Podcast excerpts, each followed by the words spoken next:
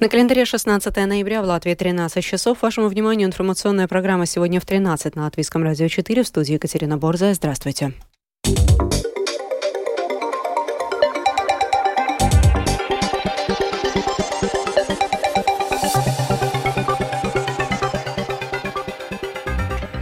В этом выпуске Сейм рассматривает бюджет в первом чтении. Онко-альянсы проводят мероприятие у Сейма с тем, чтобы привлечь внимание к проблемам онкологических больных.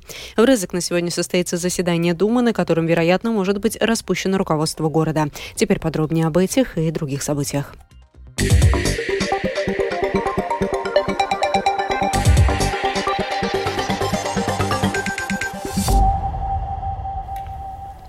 Сегодня Сейм в первом чтении рассматривает проект государственного бюджета на 2024 год. Перед началом дебатов с призывом к конструктивному рассмотрению принятию бюджета к депутатам обратились премьер-министр Латвии Эвика Силыня и министр финансов Арвилс Ашераденс. За заседанием следил Михаил Никулкин.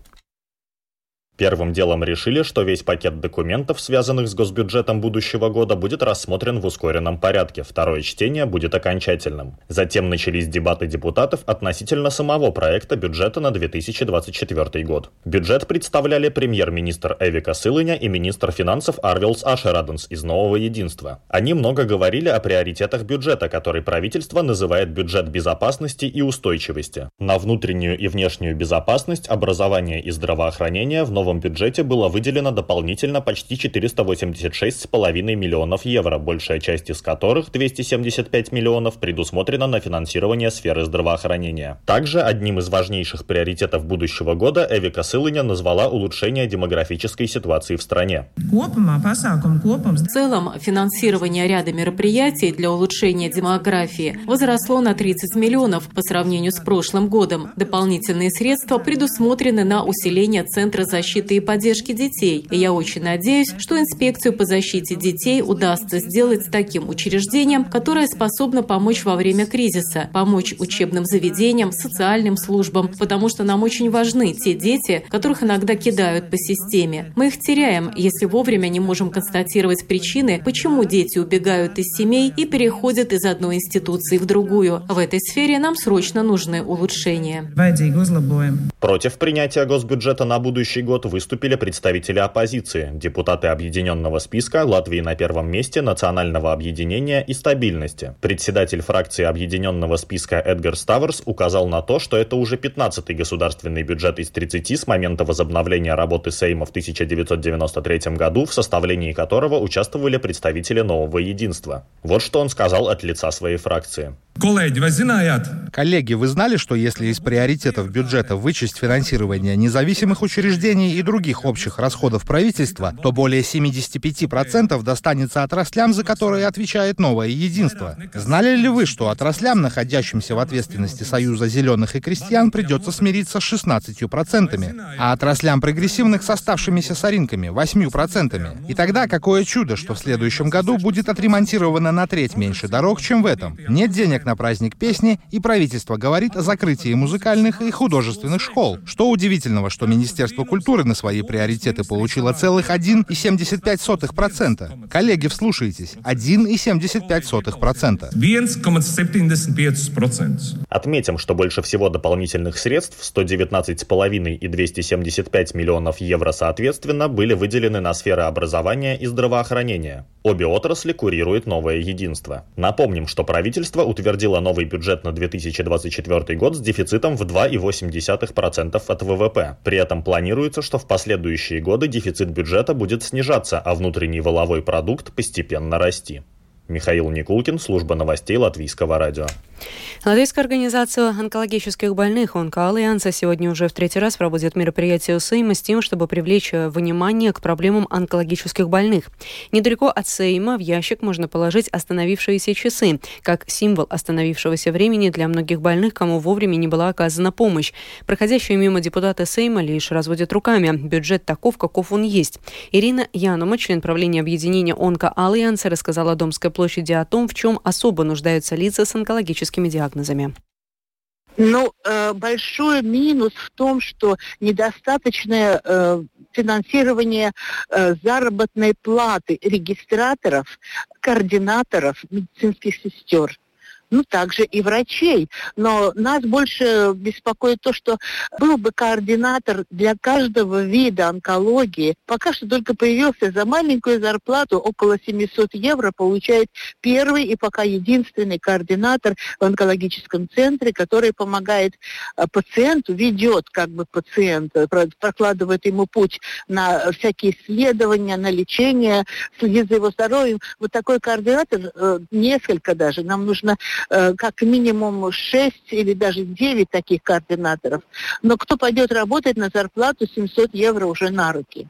и кардинально не решает вопросы доступности исследований, лабораторных э, исследований, анализов необходимых, э, компьютерная томография, магнетический резонанс, ПЭТ, ЦТ, очень необходимые исследования. Надо как можно быстрее, рак не ждет. Сегодня фонд «Детская больница» представил план решений по улучшению системы государственной поддержки детей с нарушениями движения. В разработке плана участвовало несколько негосударственных организаций, а также представители министерств. Основные проблемы, которые надо решить, латвийскому радио обрисовала глава фонда детской больницы Лейна Дамбиня. Galveno problēmu bija daudz. Ja mēs kopā skaitām, mums sanāca desmit. Главных проблем много. Мы насчитали 10. Одна из них связана с острыми случаями. Есть дети, которым очень нужно, чтобы эта помощь была оказана своевременно, уже на этапе лечения. И учитывая, что система вспомогательных средств находится под Министерством благосостояния, а лечение проводится в медучреждениях, вспомогательные средства до детей доходят с опозданием. Вторая проблема то, что родители должны делать с документацией. Здесь большая бюрократия. Им надо заполнять очень много документов, чтобы ребенок мог получить вспомогательные средства, что также затягивает процесс. К тому же дети растут, нога растет, и за год им может потребоваться несколько пар ортопедической обуви. И все это связано с очень громоздкой системой, которая порой мешает больше, чем нехватка средств. Хотя и средства – это тоже проблема. Мы видим, что до сих пор фонд детской больницы в этом году доплачивал детям по 6,5 тысяч евро и больше за единицу вспомогательного средства.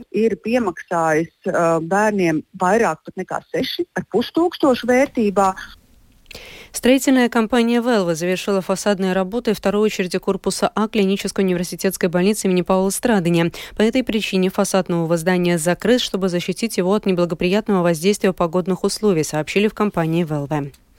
В Рызык на сегодня должно состояться заседание городской думы. Если из-за неявки представителей позиции уже в третий раз не соберут кворум, Рызыкнская дума может быть распущена. Полноценных заседаний не происходит с 19 октября. Для рассмотрения скопилось уже более 20 вопросов. По-прежнему остро стоит вопрос финансирования. При этом исполняющий обязанности мэра Резекне Алексей Стец из партии КОПа Латвии говорит, что все происходящее не мешает самоуправлению обеспечить все услуги. По его словам, найдено решение на выплату зарплат до конца года. Tas ir pārpildi iedzīvotāju ienākumu nodokļa. Первое – это излишек подоходного налога жителей. В нашем случае, если не ошибаюсь, это 600 тысяч евро до конца года, которые выделены дополнительно. Второе – это 854 тысячи евро, процентные платежи по нашим кредитным обязательствам последних лет. Уплата этой суммы перенесена на дальнейшие периоды, то есть это те деньги, которые сейчас придут дополнительно на то, чтобы покрыть все, что нужно. Для того, чтобы выполнять автономные функции, этого вполне хватит. Рига и еще восемь европейских городов соревнуются за право разместить у себя создаваемое Агентство Европейского Союза по борьбе с отмыванием денег. Самым большим конкурентом Риги может стать Вильнюс. Аргументы в пользу Риги привел руководитель службы финансовой разведки Том Сплатецис. По его словам, Латвия одна из редких стран, которая соблюдает все стандарты, направленные на борьбу с отмыванием денег. В Риге есть хорошие специалисты и решения информационных технологий. Кроме того, у латвийских учреждений серьезное отношение к соблюдению санкций. Мы под службой финансовой разведки в будущем году централизируем санкции. Немногие страны смогли уже это сделать. Под это выделен бюджет, об этом много говорят и думают. И это вместе с тем фактом, что в приграничье ЕС создадут такое учреждение, дало бы хороший сигнал дамам и господам на Востоке. На украинско-польской границе на трех КПП продолжается блокада украинских грузовиков. Переговоры по вопросу пропуска украинских грузовиков с участием делегации Украины, Польши и Европейской комиссии не принесли ощутимых результатов. Тему продолжит Оксана Пугачева. Польские перевозчики по-прежнему не соглашаются открыть границу для украинских грузовых машин. Главное требование польских забастовщиков – отмена транспортного безвиза, сохранение которого, однако, очень важно для Украины в условиях войны, когда целый ряд логистических маршрутов разрушен. На встрече польские перевозчики заявили о негативном влиянии транспортного безвиза на их бизнес, рассказал Сергей Деркач, заместитель министра развития общин и территорий Украины. України. Для польського перевізника, як сьогодні було озвучено, для польского перевозчика, как было заявлено, очень важно соблюсти свои собственные интересы и сохранить свой бизнес. А для этого необходимо вернуться к прежней системе разрешений, потому что тогда у них было больше работы, больше заказов и было меньше украинских перевозчиков между Украиной и Польшей. Между Украиной и Польшей. В результате этой встречи делегации разработали предложение по ключевым требованиям и предложили его на рассмотрение протестующих. Кроме того, было достигнуто соглашение об отдельных полосах для пустого транспорта и возможности замены водителя на пустых машинах для польских перевозчиков. Основные пункты требований польских бастующих сложные в их оперативной реализации, считает Александр Кирилюк, руководитель отдела международных перевозок группы логистических компаний «Замлер». Возвращение к разрешительной системе не может обсуждаться только с польскими перевозчиками, польской стороной, потому что этот меморандум был подписан всеми странами Европейского Союза и с Украиной. Сейчас очереди из задерживаемых машин на границе с Польшей достигают 50 километров. В вынужденном простое грузовые машины всего Европейского Союза. Эксперты прогнозируют, если блокировка транспорта продолжится несколько месяцев, Украина недополучит до 60% экспортного товара. Длительные задержки поставок различного сырья грозят остановкой некоторых производств. Оксана Пугачева, специальный украинский корреспондент служба новостей Латвийского радио. Верховная Рада Украины может повысить налог на прибыль для банков до 50% с налогообложением задним числом на 2023 год. Это должно пополнить госбюджет Украины на дополнительные 24 миллиарда гривен или более 600 миллионов евро. При этом депутаты должны внести изменения в законопроект, который Верховная Рада приняла уже в первом чтении, продолжит Рустам Шукуров. Сейчас законопроектом предусмотрено повышение ставки налога для банков с 18 до 36% на 2024 и 2025 годы. Министерство финансов Украины инициировало еще большее повышение до второго чтения, сообщили изданию Forbes должностные лица, причастные к подготовке изменений. Источники Forbes отмечают, что причина таких изменений – большой дефицит госбюджета, который нужно чем-либо покрывать, в то время как банковский сектор Украины в этом году уже за три квартала получил прибыль в размере 110 миллиардов гривен или 2 миллиардов и 800 миллионов евро. Армия обороны Израиля сообщила, что военнослужащие разведывательного подразделения бригады Нахаль обнаружили и уничтожили в лагере Аш-Шати города Газа оружие и технику, принадлежавшие военно-морским силам Хамас. В тайнике находилось водолазное снаряжение, огнестрельное оружие и взрывные устройства.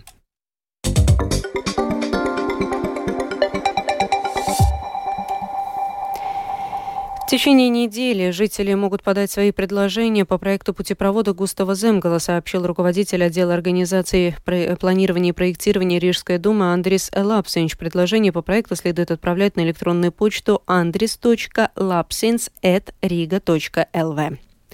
Готовясь к праздничным мероприятиям в Риге на набережной 11 ноября будет запрещена остановка и стоянка транспортных средств. Сегодняшнего дня с 20 часов до 23 часов субботы будет запрещено останавливаться и припарковывать транспортные средства по обе стороны набережной 11 ноября от Каменного моста до улицы Муйтес, а также на улице параллельной набережной 11 ноября. Между тем, в день государственного праздника фейерверки пройдут только в Огре и Венспилсе. Праздничный фейерверк состоится в 19 часов в Огре на берегу Даугавы возле Огрского маяка. Салют обойдется самоуправлению в 3000 евро, а в Венспилсе праздничный салют можно будет посмотреть в 20.30 на Большой площади. 17 ноября в Лиепайском концертном зале Лиелайс Дзинтарс на праздничном концерте Латвии 105 впервые прозвучит концерт для фортепиано с оркестром в трех частях, который к юбилею Латвии сочинил композитор Зигмарс Лиепиньш. Произведение исполнит пианист Андрей Осокин в сопровождении Лиепайского симфонического оркестра. О своем произведении Зигмар Слепинч рассказал латвийскому радио. Es atļaušos teikt, ka viņš ir diezgan pašportretisks. Позволю сказать, что оно довольно автопортретно. Пусть каждый трактует как хочет тот характер, который там проявится.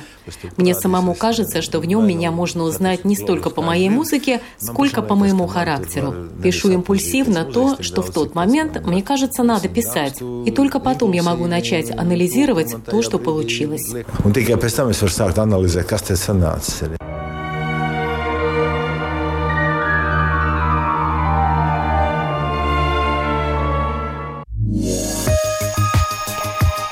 О погоде в завершении. Завтра по Латвии сохранится облачная погода, местами с прояснениями, ночью местами кратковременные осадки, днем без значительных осадков. В некоторых местах Курзама образуется туман. Отдельные участки дорог будут скользкими. Ветер слабый, температура воздуха ночью по Латвии от минус 6 до минус 1 градуса, днем ожидается от минус 3 до плюс 2 градусов. В Риге будет облачно, временами с прояснениями, без значительных осадков, ветер слабый. Температура воздуха в течение суток в столице около нуля.